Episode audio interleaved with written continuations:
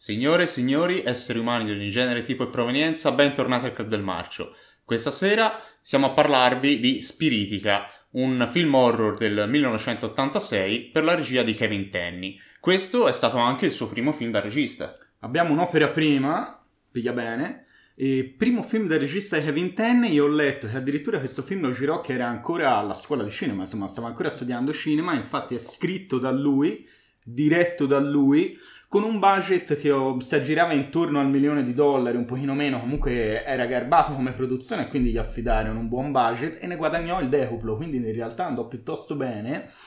Non è un film eccezionale, ma negli anni si è ritagliato una sua nicchia di film cult Soprattutto credo per il tema che tratta, è quello il tema appunto spiritico, si basa tutto su questa, la famosa tavola Ouija, che nel film chiamano tavola Ouija, Ouija. con cui loro contattano questi demoni sì. dell'oltretomba. E il film è incredibilmente anni 80. Siamo proprio nell'86, pieni anni 80, si apre in una festa dove le persone hanno solo ed esclusivamente mullet.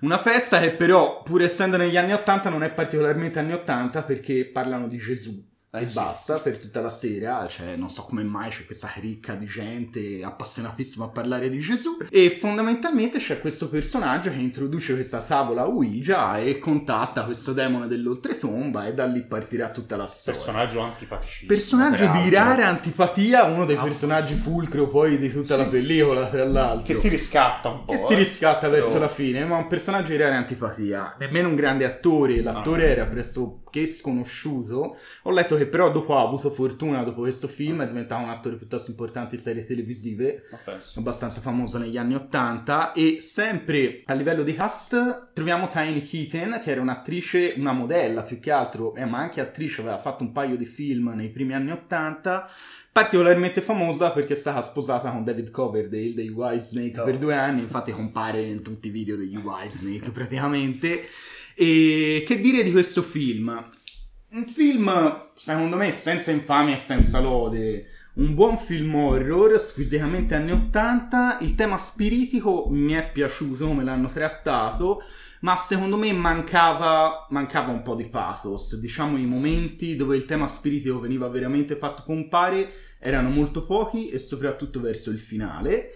Bisogna dire che però ci sono un paio di begli ammazzamenti che mi sono piaciuti e soprattutto c'è una scena in cui questo demone che piano piano si sta impossessando della moglie del protagonista a un certo punto per spregio contro il protagonista cerca di accopparlo, lui è a lavorare nel suo cantiere e fa cadere queste lastre di cemento che però prendono un suo collega e la scena è presa, mi è piaciuta, il primo omicidio, lui che viene schiacciato, tutto insanguinato, non male come un altro ammazzamento che è quello di questa medium che viene chiamata, di cui poi parleremo, questa medium che viene chiamata per, per, entrare in contatto con questo spirito, che poi alla fine verrà uccisa da questo spirito e lanciata fuori da una finestra, impalata su questo sì. rostro tatticamente posizionato al di sotto della finestra. Dopo un bel inseguimento dentro la casa. In... Dopo un bel inseguimento dentro la casa, infatti devo dire che registicamente parlando, il film secondo me era girato in maniera onesta e la scena dell'inseguimento nella casa con questa telecamera che si muove a con seguire Steadicam, Steadicam che si muove a seguire la, la, medium su per le scale e poi in camera a me è piaciuta, molto sì. bellina. Gli anni 80 erano proprio gli anni della Steadicam.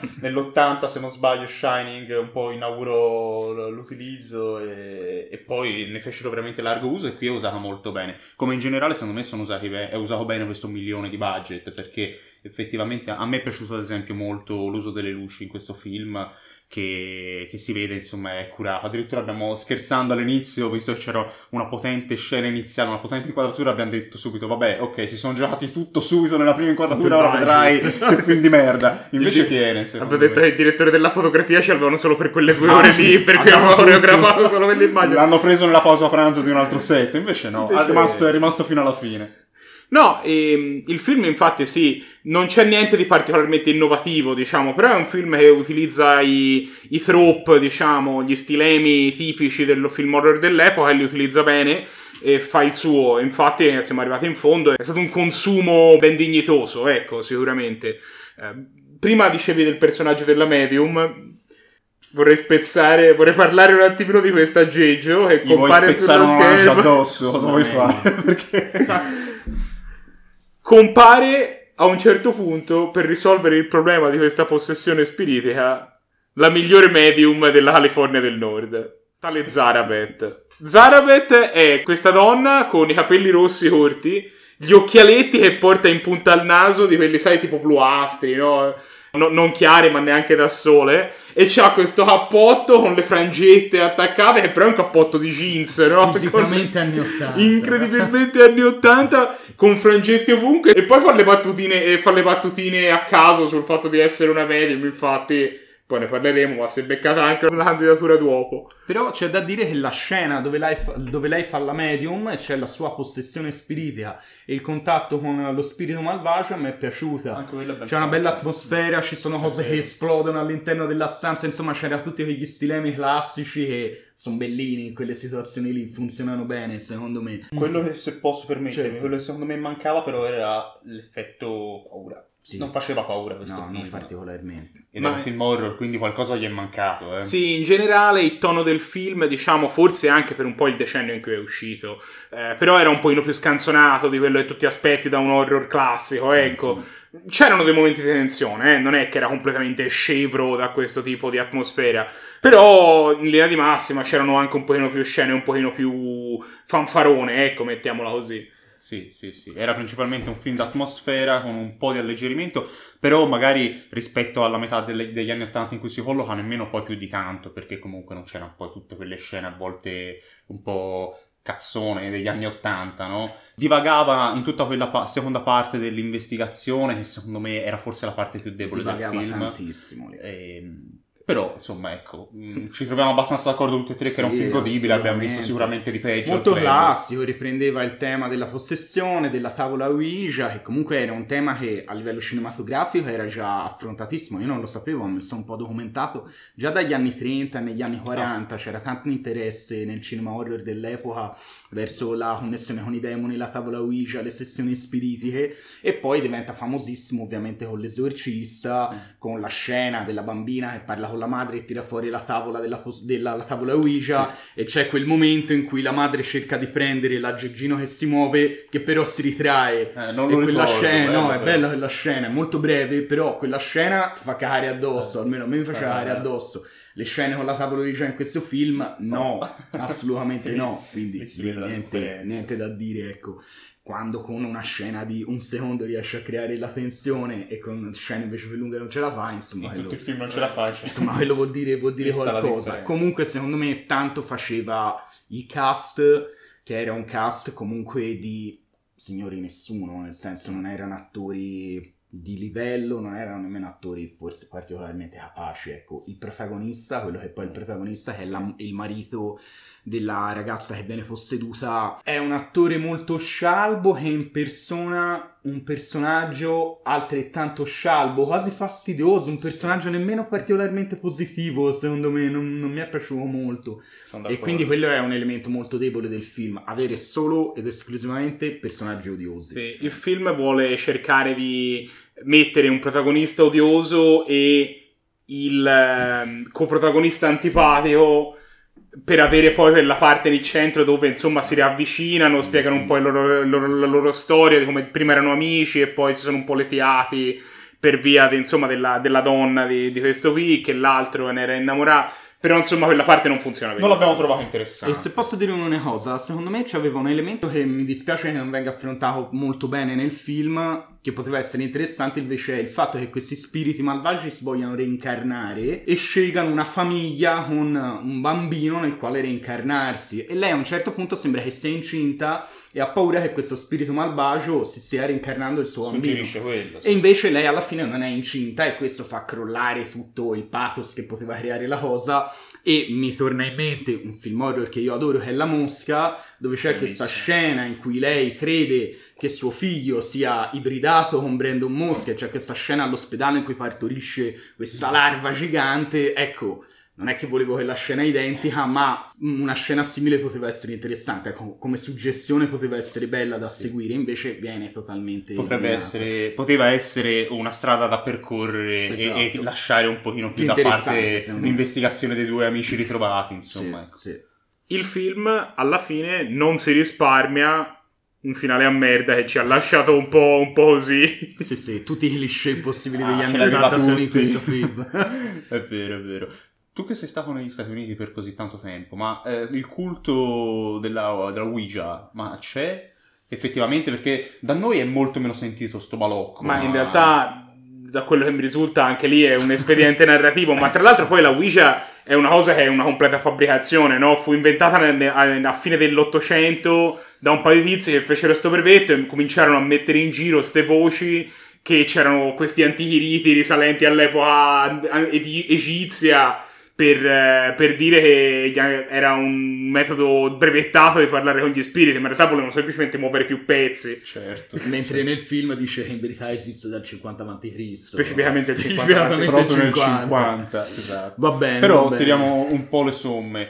Parliamo di nomination. Abbiamo un paio di nomination. Abbiamo un premio pubertà per la bellissima Tiny Kitten, un nome che non riesco a malapena a pronunciare, ma lei è stata una grande top model statunitense e è veramente una bella donna, meritatissimo. E, E poi era una bella era- donna. è morta un anno fa, mi sembra, o pochi Ah. mesi fa addirittura. Io dicevo era perché ricordo che tu mi avevi mostrato poi in realtà Ah sì, di una sera eh, conciata. sì, una serie conciata molto Insomma, bene. Ed era anche ben abbigliata, tra l'altro, voglio dire, nel film. Era ben abbigliata. Sì. Questo l'hai notato ho notato magari, magari notato No, no, ma c'è tipo la scena, la scena del funerale quando c'è quel Aveva, cappello. secondo aveva me un mette certo bene in stile, risalto. aveva un certo stile. E poi abbiamo un miglior Goblin, Anche il Goblin c'aveva un bello stile. che è la medium, è un personaggio che non riesco nemmeno a descrivere. Dovete guardarlo, metti uno spezzone quando Sì, monti sì, il video, sì, sì. guardate, È è questo qua. il premio miglior Goblin. Beh, a questo punto, se questo film è garbato, cosa potremmo consigliare? Allora, noi ci sentiamo di consigliare Night of the Demons, sempre dello stesso regista, eh, uscito nelle sale due anni dopo, un film horror veramente super divertente con una colonna sonora ottantiana dei livelli massimi, ve lo consigliamo un sacco. Sì, assolutamente. Una bella doppietta. Sempre per- a tema possessione. Sempre a tema possessione, dicevo, una bella doppietta per essere i primi Una due bella film doppietta. di questo regista. Tutti questi due film hanno avuto un seguito Esatto. che non abbiamo visto, ma credo incredibilmente fresh da quello che ho letto. Non abbiamo visto Spiritia, ma forse la notte dei demoni the l'abbiamo Demon visto. 2 forse sì, Forse non me sì. lo ricordo. Non lo me ricordo nemmeno io. Va bene. Voti. Parto io? Vai. Io do un 6 e mezzo. Era un film, eh, nel senso, con delle forti limitazioni, ma più che godibile. Aveva un po' di mo- momenti morti, ma insomma, Certo. non mi sono... Non durava nemmeno Non durava troppo, no, vabbè, un buon primo film di un regista che poi non è che abbia fatto molto altro di buono. Il nome non ci diceva nulla, quindi... Sì, anch'io gli do 6 e mezzo e non mi sento che- di stargli regalando nulla. Ecco, il film era, era più che dignitoso, più che sufficiente. C'aveva qualche bel momento. C'era molti anni 80 e mi ha divertito. Sì. Sei e mezzo anche per me, guarda, facciamo... E dico una cosa, secondo me, ora si ragiona mezzo voto in più, mezzo voto in meno, ma poteva essere tranquillamente un 7 con un po' di più, per me, Sì. per i miei gusti. Con un Una paio di colonna sonora personaggi- un pochino più Ah, brillante, beh, sì. dei personaggi più carini, il Mm. film poteva funzionare meglio. Sì, Sono sì. d'accordo, sono d'accordo. Il secondo film della serata di lunedì 14 marzo è stato Il ritorno di Gorgo. Si tratta di un film giapponese del 1969 per la regia di Shiro Honda e di fatto questo è un mediometraggio, non un vero e proprio film. Sono emozionatissimo all'idea che questa è la prima volta che recensiamo un film di Godzilla. Intanto, partiamo da lì. Nel 1969 la Toho, che è la casa produttrice storica di tutte queste produzioni che ritraggono enormi mostri di gomma piuma che distruggono città e si possono tra di loro, lancia questo che, si, loro loro chiamano il Toho Champion Fis- Film Festival. Che cos'è questa cosa? È una serie di produzioni che andavano al cinema in orari pomeridiani per bambini all'interno delle quali venivano proiettati film di Godzilla insieme a cartoni animati e episodi di eh, film di supereroi, per esempio tipo Super Sentai alla Power Rangers. Questo è il primo film che esce in quell'ambito. Altre volte, invece di un film nuovo, ci poteva essere una riedizione riaccorciata di film preesistenti. Però molta della produzione Toho degli anni 70 in realtà esce all'interno di questa serie di eh, produzioni perché un- un- a regola era una cosa che funzionava, per cui la riproposero al cinema per diversi anni consecutivi. Questo film si nota questo perché intanto è, come diceva Francesco, praticamente un metometraggio, dura solo un'ora e dieci. E poi si vede anche che il budget è più basso e il film è afflitto dal riutilizzo di scene di film precedenti, in particolare il film pesca a piene mani da Il figlio di Godzilla e eh, La vendetta di, Il ritorno di Godzilla, scusate, che erano film usciti negli anni immediatamente precedenti. La qualità un po' ne risente per essere aridatevoli, però io in realtà, scusate, ma quando vedo il ricercatore di Comba Piuma che si prendono a manate, io mi commuovo sempre, non ce la può a essere troppo critico. Allora, sono d'accordo sui lucertoloni che si prendono a manate, sono una cosa che proprio ti riempie il cuore di gioia, almeno a me tantissimo, però la qualità del film ne risentiva in una maniera atroce. Il film si apre inquadrando dei bambini e già lì a me mi è suonato un campanello Eh. d'allarme, c'era un bambino brutto, fastidioso, col cappellino, questi pantaloncini corti e lo zainetto. Lui sarà il protagonista sicuramente, infatti era l'orribile protagonista, bimbetto che... Che zampettava a giro. Esa- esatto, zampettava, è bullizzato, torna a casa, non lo caga nessuno se non il suo amico scoppiato, che cos'è, uno scienziato, qualcosa del genere, un personaggio bizzarro. Credo che sia uno che fabbrica giochi, in realtà. ma non fabbricava un computer, vabbè, Boh. comunque c'è il Mm. classico amico bollito che è l'unico che gli sta dietro e questo bambino vive in questo mondo di sogno dal quale si estranea e in questo mondo di sogno lui viaggia all'isola dei mostri, prende proprio l'aereo, c'è il direttissimo per l'isola dei mostri e lui va all'isola dei mostri e praticamente i mostri sono l'isola dei mostri è un po' un parallelo della sua vita reale, no? Dove il mostro cattivo è il bullo Sì. E lui trova in, nel figlio di Godzilla, in Minilla, questa figura di amico che lo aiuta a diventare un bambino vero che si sa difendere da solo. Cioè, la trama era di una bruttura sconvolgente. In tutto questo, scusa, se posso chiudere, la trama nella vita reale poi si legava al fatto che lui raccoglieva per terra una patente di dei rapinatori che ah, stavano scappando da questa rapina in banca che dopo lo cercano per recuperare questa patente. Sì, leggevo tra l'altro che questa cosa dei rapinatori fu utilizzata anche perché era proprio presente nell'immaginario collettivo giapponese, perché mesi prima, o forse l'anno precedente, era avvenuta la più grande rapina Ah, della storia del Giappone. Sì. E addirittura credo che i titoli di testa che si vedono a un certo punto un paio di volte nel film, se di giornale o nel titolo di testa della rapina, Ah, siano stati vera. o ripresi direttamente o fortemente Mhm. ispirati, io non ho ben capito. Quindi avrebbero potuto fare un eh, Tokyo odia, la polizia non può sparare e invece hanno fatto un film su Godzilla. Vedi la differenza? Un film incredibilmente per bambini, tra l'altro.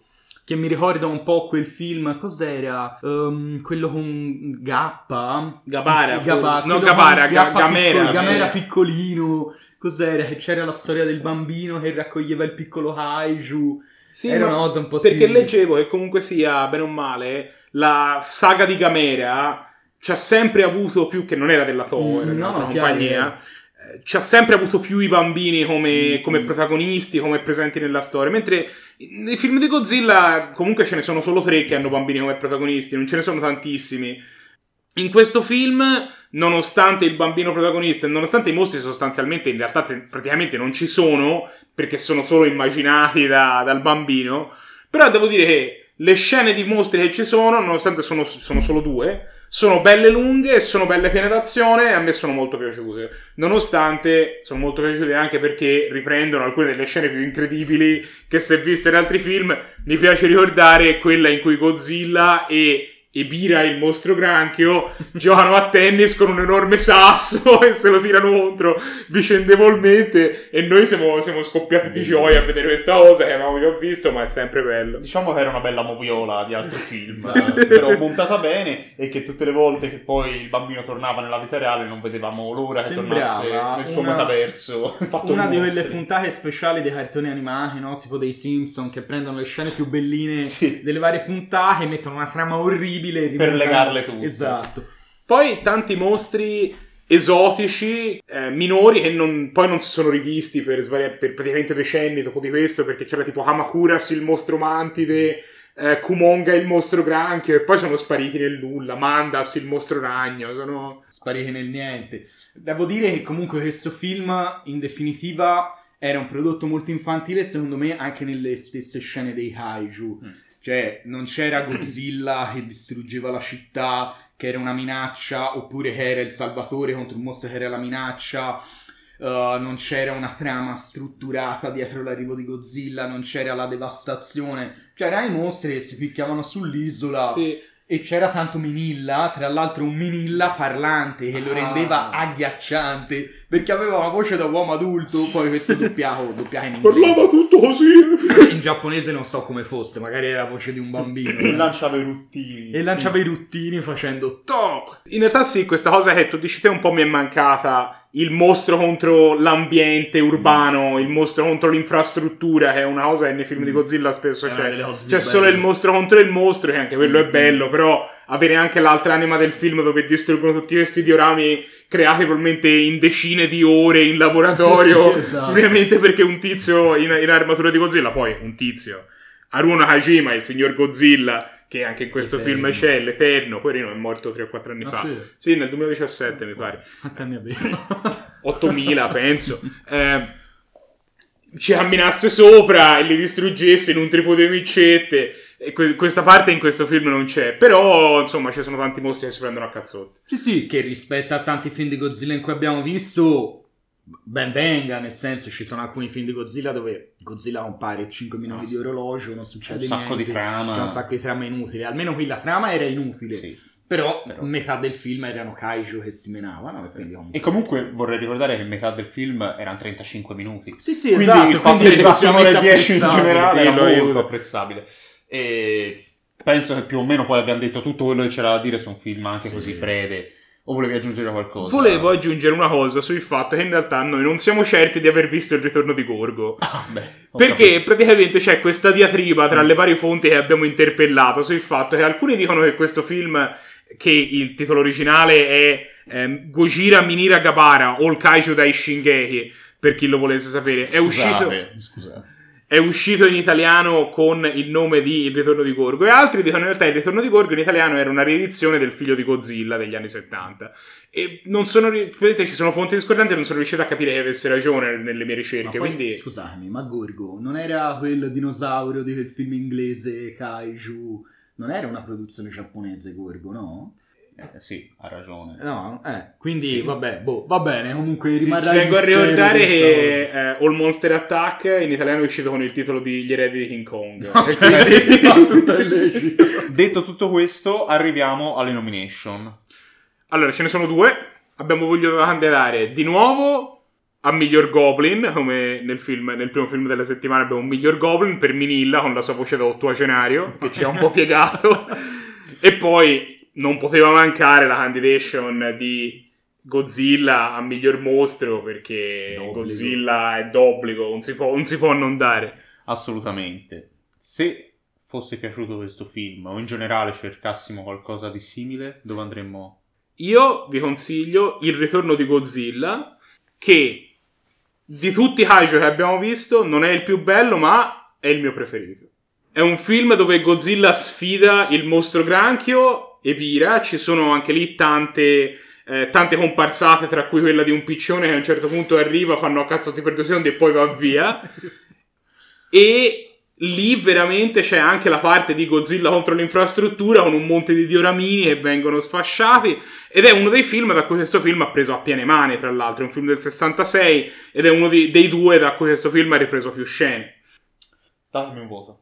È dura perché oggettivamente all'interno del panorama godzilliano questo non è uno dei grandi, dei grandi film. Però io mi commuovo sempre un pochino con i mostri di gomma piuma, per cui io un 6,5 mi sento di darglielo. Io non mi sento di dare più di 6 e lo salvo esclusivamente per un fattore anch'io mostri di gomma piuma che per un fattore tanti mostri gomma piuma, tante botte, però il film era veramente indegno, però va anche preso credo nell'ottica di essere una cosa più piccola, un film più per bambini, quindi comunque per me si salva Un per, film educativo. per i mostri. ecco. Mm. Sì, comunque questo film ha anche la fama di essere uno dei peggiori della serie. Io non l'ho avvertita sta Si è cosa. visto Era molto, dignitoso. molto peggio. Si è visto molto peggio, molte chiacchiere in più. E allora sarei d'accordo con te se non fosse che però questi mostri, la metà non erano di questo film, ma erano riciclati, quindi io gli do 5,5. Per me non, non, Legittimo. non merita la sufficienza.